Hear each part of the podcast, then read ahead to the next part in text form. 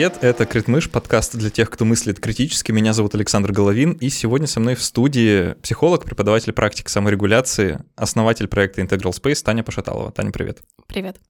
Мы с Таней сегодня поговорим про религию и науку, немножко попротивопоставляем, а, немножко посинтезируем что-нибудь новое. Но прежде чем мы начнем, я по традиции скажу спасибо всем тем, кто помогает мне делать этот подкаст. Это патроны на Патреоне, спонсоры на спонсоре. Ребята, вы очень большие молодцы.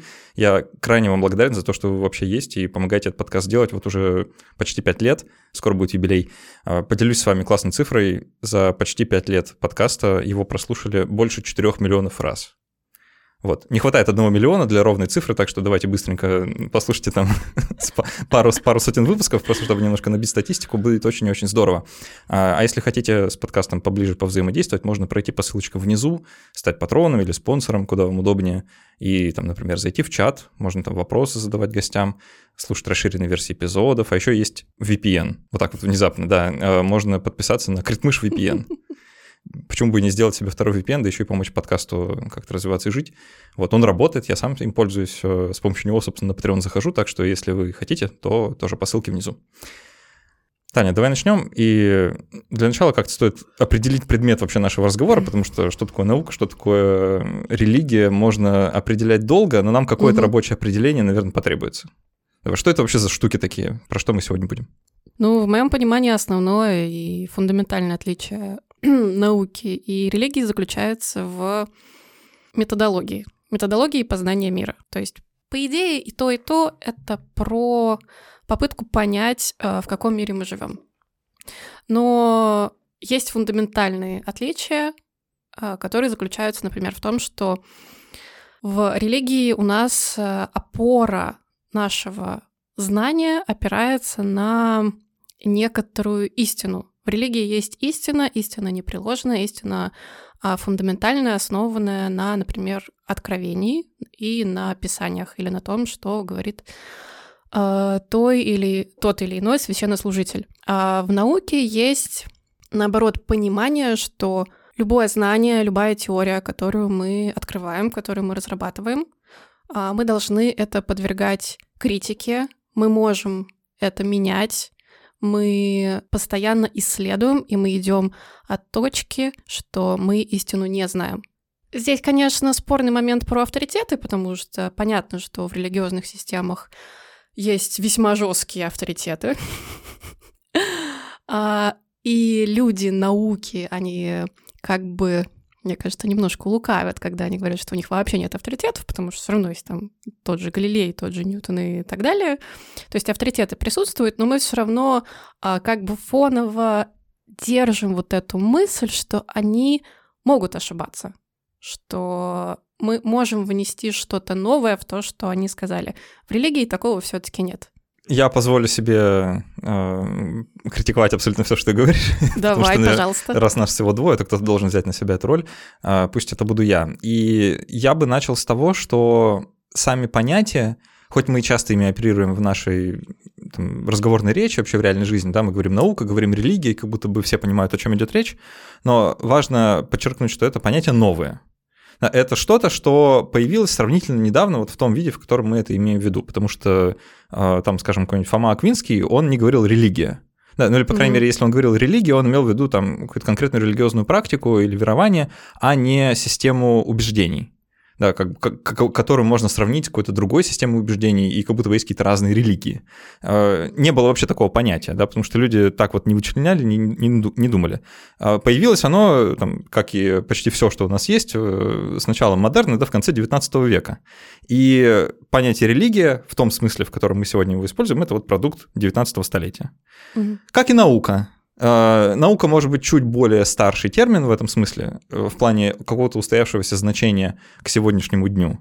Э, но раньше под науками понимали немножко другую деятельность, да, и скорее что-то ближе там к натурализму, да, вот к какому-то именно к, к философии, да, вот, то есть какой-то философской деятельности, и философия и наука по большей части синонимы. Были там вот до какого-то определенного момента, века 18 да, ну, э, когда наука начала выделяться как некоторая такая отдельная обособленная сущность, э, чуть менее связанная с э, вот натурализмом как словом. Ну, условно, до реформы. Реформы чего? Научной.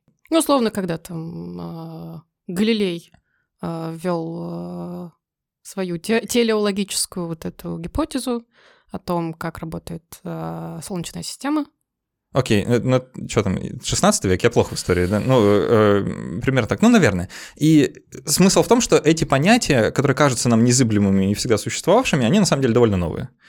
И в целом сказать, что есть какое-то какие-то качества, которые вот э, свойственны для одного и не свойственны для другого, довольно сложно, потому что если начинаешь разбираться, как вот ты сказала про истину, да, что в религиозной как бы системе познания подразумеваю, что это система познания, а, есть какая-то отправная истинная точка, от которой мы строим все дальнейшее наше понимание мира, а в науке как будто такой точки нет. И в целом этим можно согласиться, но я бы иначе это сформулировал. Я бы сказал, что эм, про методы познания, да, вот здесь э, важное различие, что э, если религия это действительно способ познания мира, то он скорее про сверхъестественное, про supernatural, да, то есть про неприродное. И это в целом не про изучение мира вокруг, а про что-то как будто бы немножко другое. А при этом наука это скорее про методологический натурализм в том смысле, что это способ познания существующего мира, вне зависимости от того, существует что-то сверхъестественное или нет. Смотри, мне тут кажется про а, религию как способ познания окружающего мира, все-таки в этом, в ней это присутствует.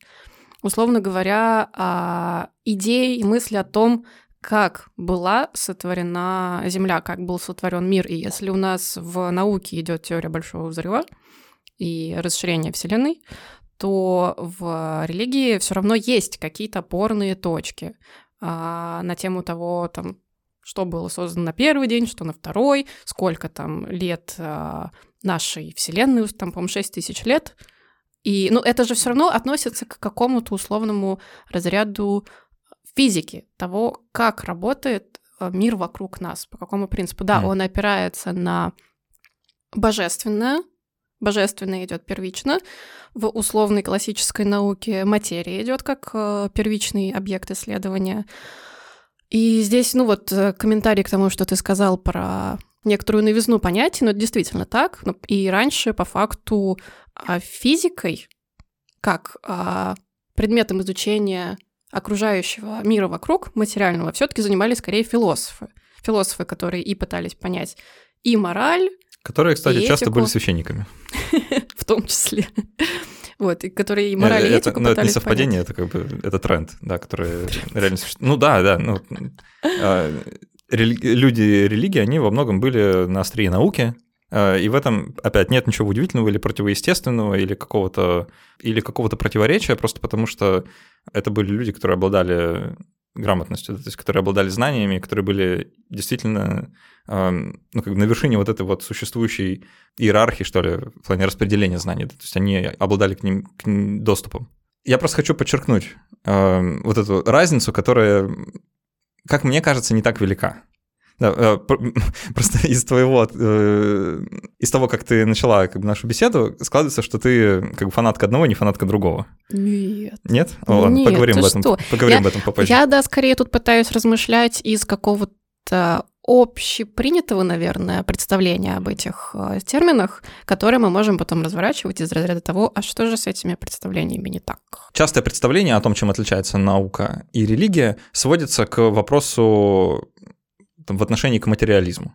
Что наука как будто бы стоит на основе э, философского материализма, да, о том, что вот существует материя, а все остальное это производные от материи. Э, религия часто э, исходит от э, противоположного, но это не обязательно, кстати. То есть можно себе помыслить э, религиозную систему, систему верований, в которой материализм вполне себе присутствует. Но как я успел как понять из некоторых статей, просто которые я успел прочитать за то время, что готовился к нашему выпуску, э, в целом философский материализм не столько описывает науку как метод, сколько описывает науку как систему убеждений. И в этом смысле роднит ее с религией в каком-то плане. А именно что методология, она скорее упирается в тот самый натурализм, который не предполагает э, в целом какого-либо отношения к сверхъестественному. Да, бог, ангелы и что угодно другое может существовать. Но это не предмет нашего изучения. Мы изучаем, как шарики друг с другом сталкиваются в коллайдере. Да, и в, в этом как бы отличие, что нам не обязательно даже об этом думать, потому что это просто лежит за пределами э, наших изысканий. Да, если вы хотите проверить, не знаю, там, как часто э, приезжают автобусы по расписанию, или он это делает, вам не нужно вводить в, эту, в этот эксперимент э, какую-то божественную сущность и с помощью нее объяснять там, паттерн движения общественного транспорта. Да, вы можете это сделать сугубо научным методом, а именно э, ну, натурализмом, в том смысле, что вы смотрите, что происходит, и описываете это. Окей, давайте теперь вернемся как раз к отношению. Да? Что же с этим противопоставлением не так? Почему то часто мнение, которое можно особенно в русскоязычном интернете прочитать, знаешь, что вот наука — это топ, а религия — это вчерашний день. А, я так понял, что ты не вполне или совсем не разделяешь такое мнение. Мое мнение сформировано моим личным развитием и становлением и личными кризисами, связанными конкретно с а, этими вопросами, потому что а, у меня как раз-таки достаточно длительное время была вот эта вот позиция когда научпоп не стал мейнстримом, что наука — это топ, что мы все должны быть супер рационалистами, все, что нельзя пощупать, всего не существует, э, все наши эмоции — это продукт там, взаимодействия нейронов, и хер бы с ними, с этими эмоциями, ну, грубо говоря, вот так. Вот, я тогда а, основала свой первый проект, это был научно-популярный лекторий, мы говорили про астрофизику, мы говорили про антропологию, информатику и прочие, прочие очень увлекательные, ценные, замечательные вещи. Но спустя несколько лет э, занятиями этих вещей, этими вещами, а, я уперлась в какой-то внутренний кризис бессмысленности, что, условно говоря, мы вот расщепляем эти атомы, у нас там коллайдер работает, что-то пытается найти какие-то более мелкие частицы, их знания копятся, копятся, и ты в итоге ходишь и становишься такой умной ходячей библиотекой, которая знает какие-то факты. И я думаю, боже, и чё? а дальше что?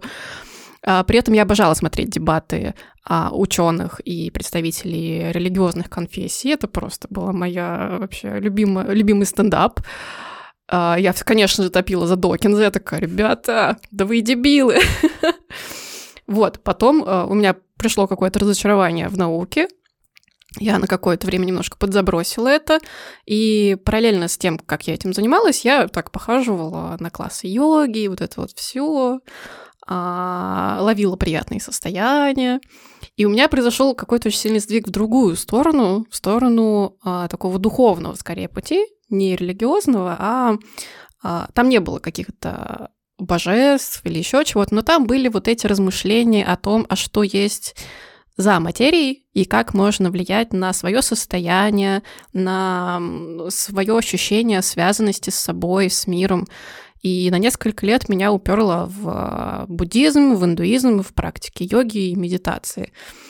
Через какое-то время я тоже поняла, что такой радикализм в сторону духовности ни к чему хорошему не приводит. А, и опять меня это привело через несколько лет к какому-то кризису. Я такая, да ёб твою мать, что такое? То есть а... и, и тут не то, и там не то. И при этом все вокруг ходят и говорят, что это две вещи, которые нельзя совмещать. Вот знаешь, вот опять же на этих дебатах они все время пытаются а, как бы доказать, а кто же прав, кто же а, молодец, а кто занимается фигней. И я подумала, а почему вообще кто-то должен быть прав? Почему они не охватывают просто разные кусочки мировоззрения и разные кусочки истины и разные структуры и формы, может быть, того мира, который нас окружает? И через какое-то время, когда у меня возникла эта мысль, я прочитала свою первую книгу Кена Улбера про интегральный подход, и вот у меня вот там возникло это ощущение, что а, кто-то сформулировал вот эти абстрактные мысли в конкретный текст. И тогда а, картинка сошлась. И я поняла, что это действительно можно и нужно интегрировать. И это не обязательно должно быть или-или.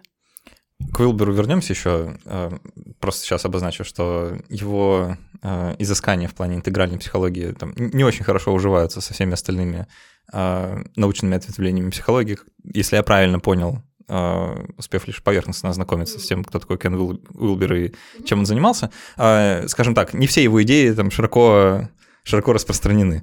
А, но мы обсудим это действительно okay. чуть, чуть uh-huh. позже. Просто uh-huh. хочу уцепиться за то слово, которое ты произнесла, потому что мне кажется, это важно здесь в контексте данной беседы. А, смысл про э, смысл происходящего, про э, осмысленность того, что происходит, про осмысленность мира э, вообще, да. И я тут не так давно делал такой сольный выпуск про э, Камю и философию абсурдизма, а, где очень эм, дилетантски как бы пересказал некоторые вещи, которые мне понравились, а, за что словил немножко критики. вот, но это, это нормально, как бы я не профессионал, предупреждаю вас всех, да, что я как бы ни разу не философ, а просто, просто философствую в свое удовольствие. Вот, но э, хочу немножко поговорить о смысле, потому что часто в дебатах, особенно дебатах там, ученых с представителями каких-то религиозных конфессий, можно услышать вот этот разговор да, о том, что наука предлагает нам какие-то теории о том, что происходит, но она не предлагает ответов на фундаментальный вопрос в духе «почему что-то происходит?». Да, то есть она может рассказать как, но не может рассказать зачем. И вот для того, чтобы рассказать зачем, вот у нас тут есть э, разные религиозные объяснения на любой вкус. Да, и кто-то, там дальше уже начинается такая схоластика, типа, какое объяснение лучше, правильнее там, и приятнее, и вообще во что нужно верить, во что верить не нужно. А, но меня интересует само понятие смысла, потому что когда мы говорим, что что-то имеет смысл или что что-то бессмысленно, это очень такая э, постмодернистская штука, да, вообще вот ощущение бессмысленности бытия, бессмысленности существования, оно к людям пришло, наверное, как мне тоже кажется, недавно. Э, просто потому что модерн, как вот этот процесс, да, через который человечество прошло, переход от традиционного общества к индустриальному, э, со всеми вытекающими последствиями в духе там, появления массового медиа, э, капитализма, рынка, да, ну, всех, всех вот этих замечательных вещей, которые мы все очень любим, обожаем, и с которыми нет ни одной проблемы, они как будто бы сформировали вот этот вот как бы пласт мыслей о том, что все наше существование, оно какое-то довольно бессмысленное в плане того, что вот мы рождаемся, работаем и умираем, там в середине где-то женимся и размножаемся, просто чтобы. И так как организованная религия уже не может дать такие убедительные ответы, как она давала раньше, в том числе в силу научного прогресса, в силу технологического прогресса, то люди как бы остались наедине вот с этим ощущением бессмысленности. Но бессмысленность нами понимается только в противоположность со смыслом. Да, мы можем сказать, что что-то бессмысленно, только если есть что-то осмысленное, на что мы можем посмотреть. Условно говоря, мы можем сказать, что какой-то текст бессмысленный, если мы знаем, что значит осмысленный текст. И в целом вот это существование этой дихотомии возможно только в тандеме, в паре. И в этом смысле, мне кажется, что слово, которое лучше описывает наше сегодняшнее состояние, наше, имею в виду глобальное человечество, а, это слово «незначительность». Да, незначительность бытия, как э, то ощущение, которое вот мы словили. Потому что незначительность, в отличие от бессмысленности, оно не нуждается в противопоставлении, потому что она как раз-таки вырастает из э, того, что мы не знаем, а как еще бывает. Э, тут есть очень простой пример, э, при этом очень элегантный, который мне очень понравился, поэтому я сейчас его перескажу. Он касается общественного транспорта в Японии почему-то. Люди, которые жили в Японии, напишите, пожалуйста, в отзывах, что я правильно все, все говорю, что так действительно есть, но говорят, что японцы часто засыпают в общественном транспорте. Типа вот что это прям такая тема, да, что японцы часто спят в автобусах, в метро э, и где бы то ни было. И можно там подумать, что это связано с тем, что там какая-то сверх такая рабочая культура, что они, значит, много работают, много устают, и поэтому ну, не могут не спать. Но на самом деле э, дело, возможно, в другом. Потому что если мы, как э, представитель там, какой-нибудь западной цивилизации, да, как житель там, Москвы или Варшавы или любого другого города, где есть, где западная культура и западная транспортная система, мы можем оказаться в японском метро и подумать, как странно, что они спят. Почему мы этого не делаем там, откуда я? И вот в этом противопоставлении мы можем найти довольно любопытную штуку, потому что люди не спят в метро в Париже, потому что это опасно. Да, ну просто потому что э, ты не можешь там уснуть, ты не чувствуешь себя в безопасности. Угу. Ты не чувствуешь себя достаточно комфортно для того, чтобы ну, просто отключиться и э, как-то поспать немножко. А японцы чувствуют.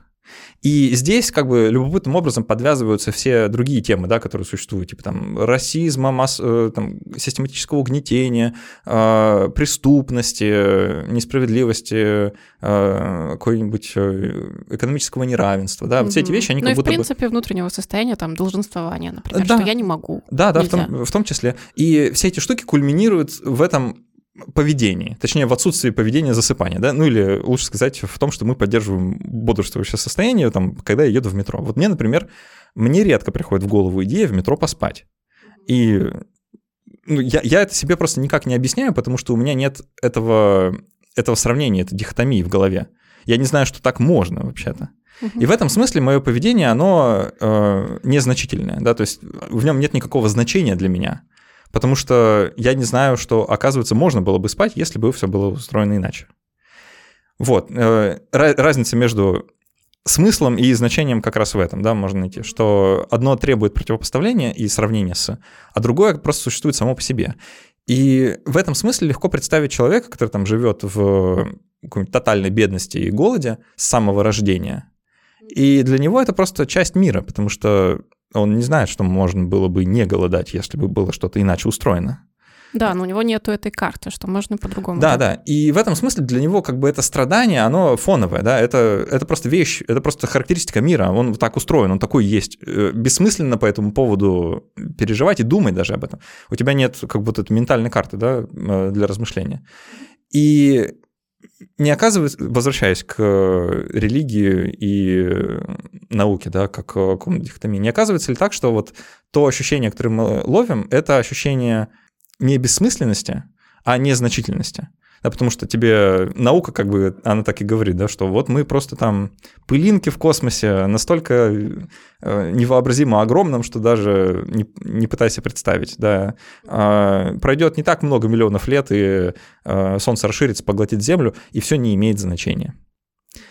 И тут как будто бы нужна какая-то вот религиозность, ну или спиритуальность, да, как, как лучше сказать, какая-то вот духовность, да, которая вот это ощущение должна как-то изменить, исправить. Слушай, ну, э, мне кажется, что в контексте тех же самых ученых э, они могут находить смысл, но находить э, смысл э, в самом процессе. То есть, например, если мы в религии, допустим, ну, в самом, наверное, простом варианте, можем опираться на осмысленность, осмысленность своих действий, как на то, что а мы являемся какими-то сверхсуществами, и это придает нам ценность. Мы можем опираться на то, что наше поведение, наша этика и мораль, которую мы усваиваем, а в следующей, э, ну, как бы, в следующей За, жизни, да, зачтется нам и э, либо в плюс, либо в минус. И поэтому у нас появляется условно э, доп. мотивация что-то делать или не делать. То, например, в среде ученых вот каких-то таких опор нет, но а, может появляться просто опора, например, на а, свой вклад как человека в, например, социальный устрой, что я сейчас буду что-то исследовать, исследовать, там, популяризировать, или я открою какой-то новый закон, и это внесет вклад в будущее, так же, как и рождение ребенка оставляет что-то после меня. Все-таки у нас как бы а, фундаментально биологически это важно что-то после себя оставить, просто здесь на уровне смыслов а, добавляется а, конструкт, например, а, оставить после себя идею, открытие, и что тоже может давать ученому человеку некоторую внутреннюю опору. Либо, если этой опоры нет, то может быть просто интерес от самого процесса, как наслаждение от самого процесса, являться неким а, несущим фундаментом и смыслом, который тебя как бы движет вперед. То есть я бы не сказала, что в науке этого нету совсем она есть. Но вот глобально комментирую то, что ты описал вот эти как бы условно категоричные разделения науки и религии, мне кажется, что здесь все-таки действительно а, в серединку всего этого на поле боя вступает этика и философия, потому что, опять же, у нас чаще всего как получается? А в науке нет этики, и поэтому, да, мы изучаем атомы, мы изучаем бактерии. Кто-то считает, что есть. Возможно. Это надо подумать. Ну, как бы если мы берем, например, психологию или там социологию как а, ну, науку. Как, какой-нибудь Сэм Харрис, например, возразил бы, сказал бы, что нет, этика вполне себе выводится из научных знаний. Из, а, из биологических эволюционных, например. Ну да, я не могу сказать, что я с ним согласен в этом, но угу. просто обозначаю, что есть такое мнение. Угу. Не, ну в принципе, если копнуть, например, в биологию, в антропологию, а, понаблюдать за моделями поведения животных и эволюционными путями, можно понять, откуда там берется любовь, тревога, забота, а, внимание, вот это вот все, и из этого, например, что-то вывести. А, можно вывести из, ну, этику и мораль из психологии, если мы ее относим в ряд науки, просто не все люди а, считают а, психологию и там социологию серьезными науками. Вот, типа, это не, серьезно. Не, все считают, не все считают науками, я бы сказал. Ну и, в принципе, науками, да, так же, как и, например, литературу. То есть здесь э, еще вопрос, как бы некоторая полемика присутствует, а что конкретно считать наукой? Только физика, математика, биология, химия, вот это все? Или мы можем туда добавлять а, более такие мягкие структуры, хотя на самом деле они очень аналитичны, и очень логично взять ту же философию, ну, как бы, там думать много надо, там много математики. А, это старая история про sciences и humanities, Угу. Да, про то, что есть как будто бы наука, типа математика, все остальное не наука. А, математикам, наверное, очень нравится такое мнение. Но а, я, по моему опыту я бы сказал, что это чуть-чуть разные вещи все-таки, потому что там, скажем, социология, она ну, довольно иначе устроена и как-то иначе оперирует и работает, нежели физика. А, просто тот самый научный метод, который часто пишут с большой буквы N, с большой буквы М, э, он там разный, он не, какой, какой-то один. Э, и в этом смысле для меня тут нет какой-то большой проблемы, да, что это просто разные штуки. Ну или чуть-чуть разные. Ну, давай поговорим про действительно интегральности, про соединение бобра со слом, да, про соединение науки и религии и про Кена Виблера. Кена, Кена Уиблера, потому что я мало... Про... Неправильно. Уилбер. Уилбера. Кена Уилбера, потому что я мало что про него знаю.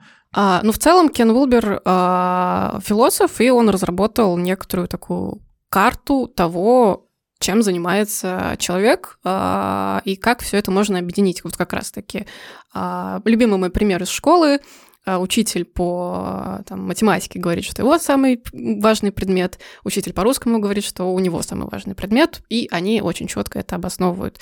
И, грубо говоря, Уилбер приходит, э, смотрит на всех учителей в школе и говорит, ребят, успокойтесь, пожалуйста, а, в каждом из а, ваших направлений есть та или иная форма истины, истинности и свой угол применения к человеческому бытию. И, соответственно, мы просто берем, смотрим, кто чем занимается, условно говоря. Мы берем религию. В той или иной степени она пытается определить природу бытия. Она пытается определить нормы морали и этики. Она пытается ответить на вопросы, откуда, зачем, почему и как это все работает. Она думает о том, а что будет после жизни, есть ли что-то после. Вот, у нее свои формы, а, свои методы и формы донесения. У науки есть все то же самое. А, есть философия. Например, мы берем а, философию теологическую и антропологическую. То есть ты можешь заниматься философией, думая о том, что есть что-то высшее, божественное. Ты можешь заниматься философией, думая и опираясь исключительно на природные явления. И выводить из этого какую-то осмысленность и этику. И мы смотрим на все эти вещи, мы их э, структурируем в определенную карту. В принципе, он структурировал это в карту Aqual, all, all quadrants, all levels, все квадранты, все уровни.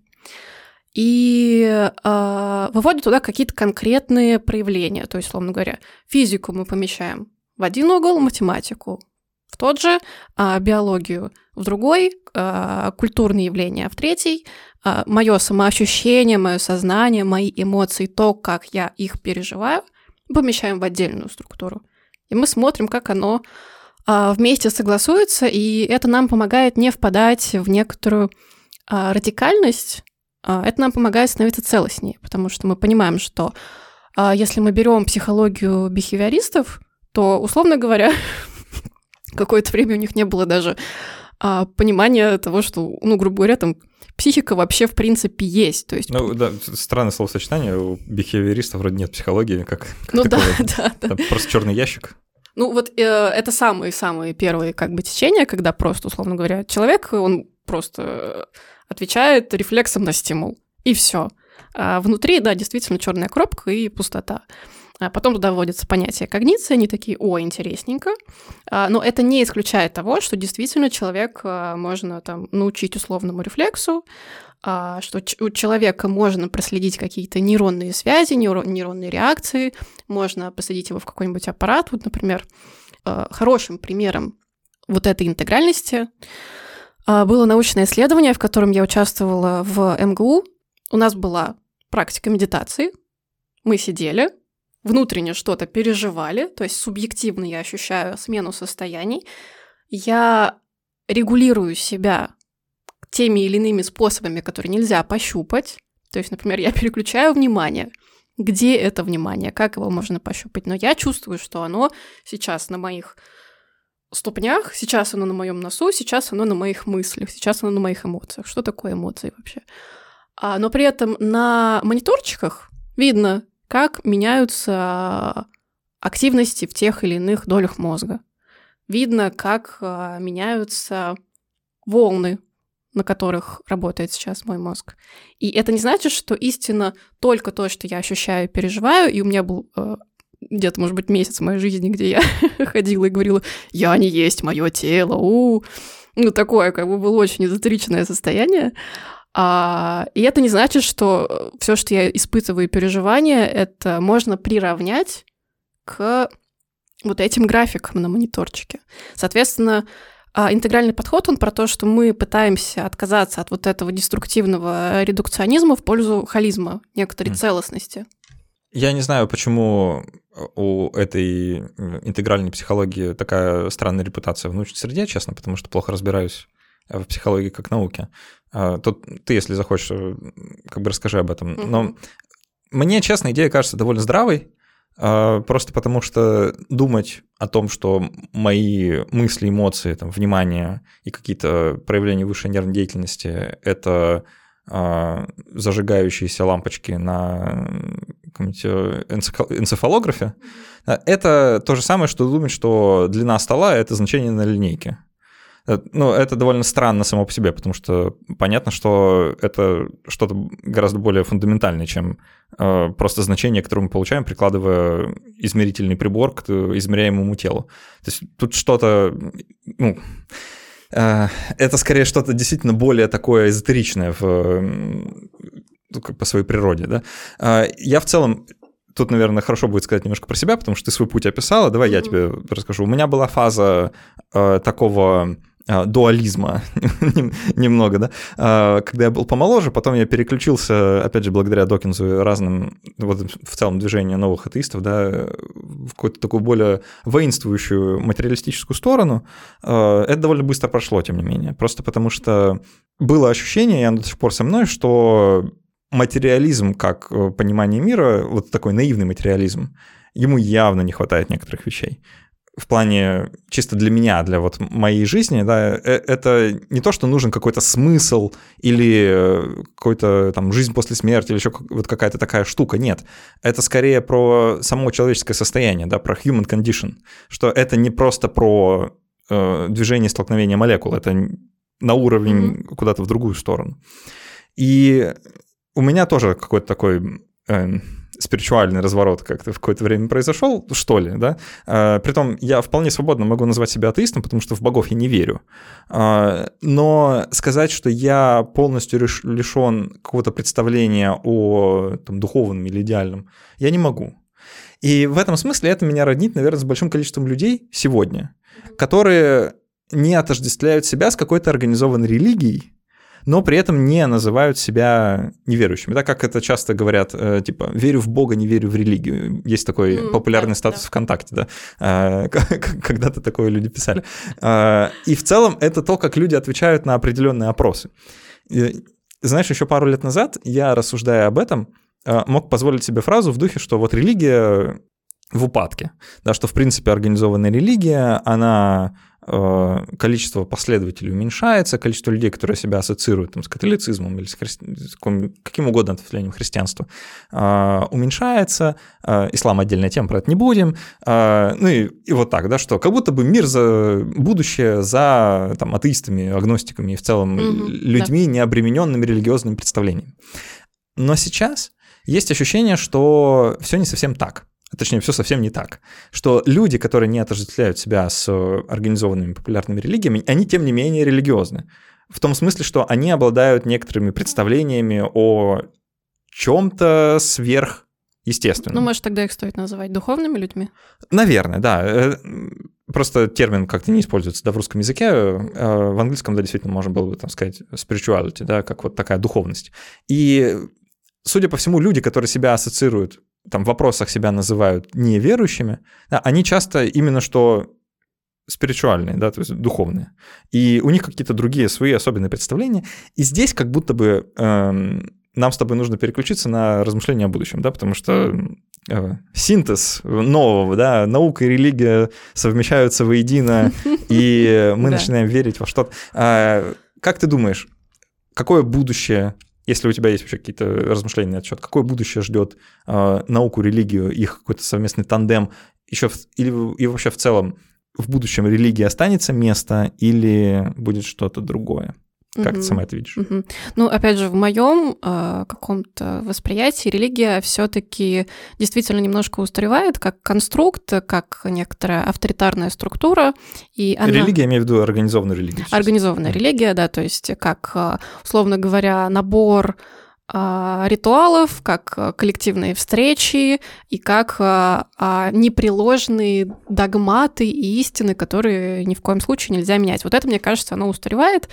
Э, в пользу некоторой э, гибкости и синтеза. И в рамках этого э, синтеза, мне кажется, что важно, что человек с помощью логики и совмещения новых знаний науки и исследования своих состояний и исследования своих внутренних карт работы своей психики может создавать некоторое непротиворечивое отношение к миру. То есть, условно говоря, в чем раньше был большой конфликт, когда, говорит, что, когда говорят, что э, Эйнштейн был верующим, ну, грубо говоря, э, это сразу вызывает вопрос, а как он вообще мог логически объяснить теорию эволюции и э, бородатого дядьку на, на облаке? Условно говоря, это же абсурд, это же глупость. Но здесь вопрос того, что религию можно воспринимать очень по-разному, на разных стадиях и уровнях развития мышления. Здесь нам на помощь приходит спиральная динамика, которая изучает эволюцию мышления, а, которую можно перенести как на исторические времена, условно говоря, посмотреть, где какие были более фундаментальные типы мышления и способов, какие времена, как оно менялось. А также на индивидуальную личность и развитие человека. Условно говоря, мы смотрим, как мыслит и воспринимает мир младенец, как он находится с ним в слиянии и в хаосе, и в некоторой спонтанности.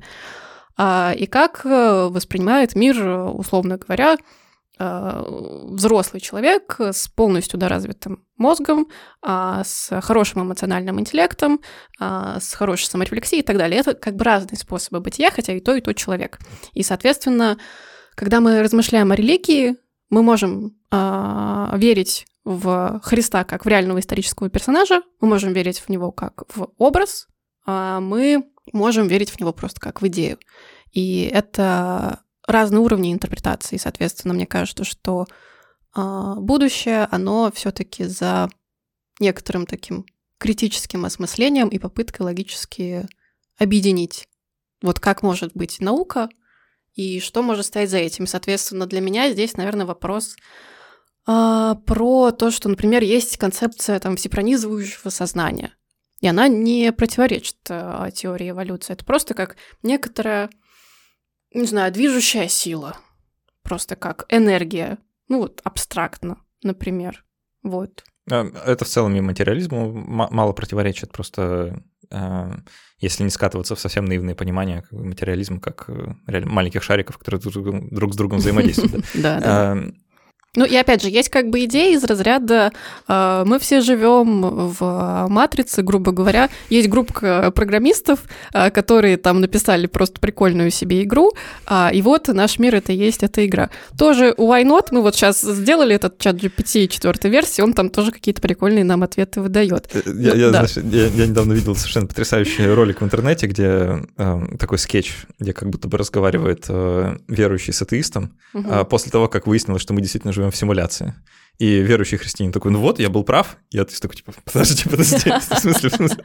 Не-не-не, было про другую речь. А, но действительно, да, может такое оказаться, э, вполне легко можно себе да. такое но, но всегда встает вопрос, что бы ни было, условно говоря, когда материалисты говорят, что только существует материя, откуда взялась материя, те, кто говорят, что вот мы все в матрице, откуда взялись, допустим, те разработчики, которые да, нас разработали. Э, э, это никак не, эту проблему не решает, просто отодвигает ворота в очередной раз. Да. Я хочу несколько вещей дополнить э, к твоему описанию будущего. И тут важно всегда как бы обратиться в прошлое, потому что мы, когда находимся в конкретном моменте времени, вот в конкретном нашем срезе, Э, историческом, у нас часто возникает вот эта иллюзия э, безвремения какого-то, да, вот иллюзия постоянства. И нам многие вещи, которые на самом деле приходящие, кажутся вечными. Скажем, та же самая организованная религия, да, вот как институт. Да. Э, у нас есть четкое вот реальное представление, многие люди с ним ходят, уверен, у слушателей оно у многих есть, да, что вот, ну, христианство, ну, всегда было. Ну, сколько там, да, типа вот там, сейчас на дворе 2023 год, да, вот 2023 года. Да, уже как вот люди верят вот так так вот, как, как сегодня.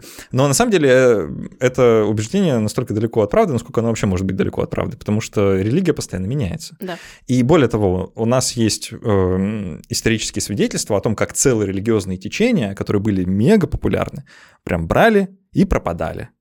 А, скажем, зороастризм, да, который прям империя целая была, да, которая вот, э, у которой зороастризм была официальная религия, многие тысячи, да, наверное, даже миллионы последователей, ну или, по крайней мере, сколько в то, в то время в целом могло быть людей. А, и ничего, ни следа, да, ну, очень мало осталось, да, вот реально найти человека, который сказал бы, я зороастрист, да, верю в Зороастра. А, ну, вряд ли. Угу. Христианство, оно не одно столетие не было таким, каким оно нам представляется сегодня, да, потому что, ну, скажем, 2023 года назад никто не верил вот так, как сегодня, да, потому что не было, Библии-то не было написано, да, до, до какого-то времени, сколько ее модифицировали еще, да, несколько столетий. А, потом схизм, да, раскол, а, ортодоксальная католическая церковь как несколько пап было в определенное время в католицизме, да, потом протестантизм, мормоны, э, пятидесятники, все, их э, тысячи, сотни угу. разного рода направлений. Угу. Да, про э, другие религиозные течения и говорить сложно, потому что ну, там еще все более разнообразно. И в этом смысле довольно легко представить, что кончится и христианство, и совершенно точно кончится в какой-то момент. Да. Да, и будет что-то другое. А почему будет что-то другое? Вот это любопытный вопрос, потому что тут часто люди э, объясняют это тем, что человек в принципе существо религиозное, да, что у нас есть какая-то, ну не ген религиозности, это слишком как-то биологизаторско звучит, да, но скорее какая-то склонность искать э, э, такое духовное объяснение, да, и в целом э, какую-то духовность, как будто бы у нас есть вот эта тяга. И это по-разному люди объясняют, да, что вот смотрите, сколько разных культур, сколько разных, не связанных друг с другом групп людей приходили примерно к одинаковым э, представлениям об окружающем мире, и кто-то в этом находит аргумент к Богу, да, вот, э, что Бог существует, потому что люди в него верят. Но мне кажется, что это, это странный аргумент, он вряд ли доказывает существование Бога, а скорее что-то говорит о нашей природе. Э, и это, возможно, действительно так, потому что, опять возвращаясь вот к этим вот опросам современных молодых людей, от которых можно было бы ожидать отсутствие религиозности, да, потому что они живут в, в эру технического прогресса и, не знаю, ТикТока, да, постиронии, метаиронии, а, но нет, она там есть, да, ее можно померить, изучить и показать, что, да, действительно, может, люди не ходят в католическую церковь, но во что-то они верят, да, или, по крайней мере, какие-то а, представления о нематериальном у них существуют. Да, но здесь э, всегда вопрос о том, как мы это называем, потому что есть очень эзотерические практики, я вижу вот среди э, молодежи. Это... А, вполне есть атеисты, которые верят в астрологию, да? Как это... Да, да, и это, на самом деле, это забавно. Э, вопрос терминологии, можем ли мы это относить к некоторой религиозности, но это определенно э, некоторое восприятие мира как немножечко такого а, магического и волшебного, и того, что я могу силой мысли как-то повлиять на структуры Вселенной так, чтобы они сделали то, что мне нужно, или что какие-то ряды планет каким-то непонятным совершенно образом на нас влияют. Вот этого много, а все еще много любви к картам Таро, которые вот там тоже магическим образом что-то тебе там предсказывают, имея связь а, с чем-то потусторонним. А, есть такого рода условно духовность. И, ну, я думаю, что это можно назвать некоторой духовностью, потому что это способ а, ну, восприятия мира и Вселенной. Я думаю, да. это исходит из той же самой потребности, да, которую вот мы тут описываем, да, что у людей как будто бы есть эта потребность, вот это внутреннее свойство, как, как, бы, как будто бы людям свойственное. Свойственно ли это конкретно людям, вот именно нам, как биологическим существам, или это продукт социальный? Это, наверное, открытый вопрос. Я не берусь как бы утверждать в одну или в другую сторону. Но то, что эта тяга как будто бы существует, это сложно отрицать. Но мне кажется, она во многом идет от нашей потребности систематизировать понимание о мире, потому что а, с помощью наших рецепторов мы на самом деле не такой большой спектр Вселенной можем охватить. Mm. Условно говоря, те же там инфра... инфракрасные лучи, мы же их не видим, мы их можем определить с помощью а, каких-то определенных приборов. Вот. И э, мы видим маленький спектр, и то весь, не весь этот маленький спектр мы можем адекватно обработать. Соответственно, у нас получается какая-то огромная хаотичная структура, а нам нужно как-то выживать, нам нужно как-то взаимодействовать, и поэтому а, появляются какие-то новые э, сущности, которые могут э, очень хорошо вписываться в общую картину наших ценностей и мировоззрения, могут очень плохо и криво вписываться и вообще никак не вписываться в какие-то а, науки, а, которые формируют некоторый естественный образ. Но вот э, мы можем быть сугубо убеждены, что вот так вот оно работает, и моя сила мысли может что-то там на что-то повлиять если попробовать подвести какой-то итог, я бы сказал так. Вот мое мнение по поводу будущего религии. Религия точно никуда не денется. А, как бы от этого не было кому-то грустно или, наоборот, радостно. А, но это не значит, что религия продолжит существовать в том виде, в котором она существует сейчас. Это совершенно точно не так. Она совершенно точно изменится и вряд ли каким-то предсказуемым образом. Но а, последняя мысль, которую вброшу, э, она касается того, что религии организованные религии расцветали тогда, когда их э, на вооружение брало государство. И не просто государство, а скорее империя, да, какая-нибудь, там, скажем, христианство прочно связано с э, Священной Римской империей, да, э, ну, просто неразрывно.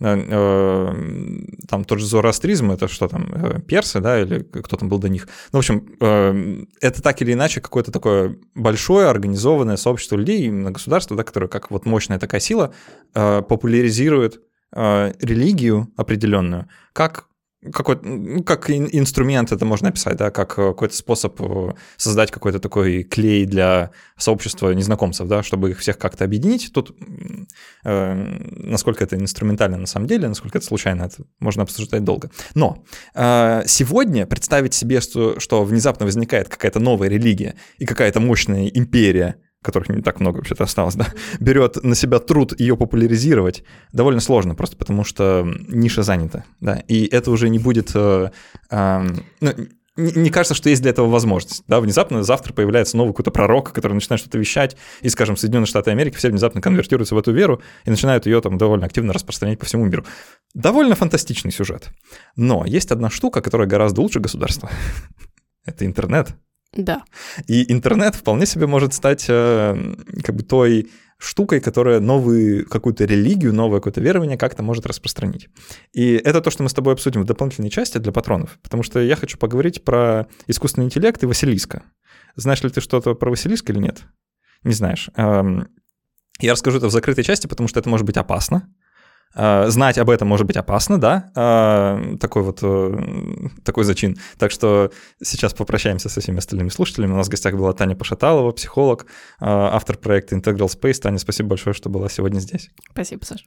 Напомню, что важно оставлять отзывы к этому эпизоду. Напишите, пожалуйста, сами, что вы про себя думаете. Вы скорее материалист или идеалист? Что первично, дух или материя? Если у вас ответы на эти вечные философские вопросы, очень интересно будет почитать.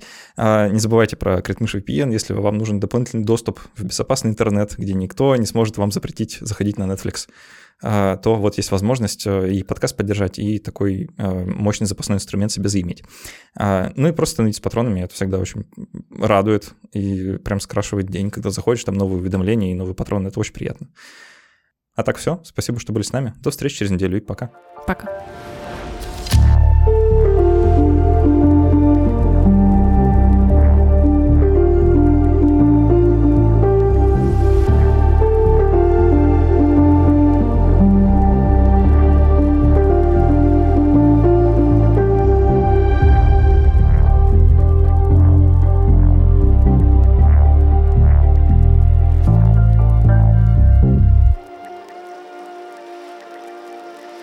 Класс. А, я действительно должен предупредить, что дальнейший дискашн может быть опасен, а, потому что это реальная а, реальная штука, которую люди обсуждали в интернете, угу. и обсуждение которой в интернете свернули, угу. во многом из-за опасений.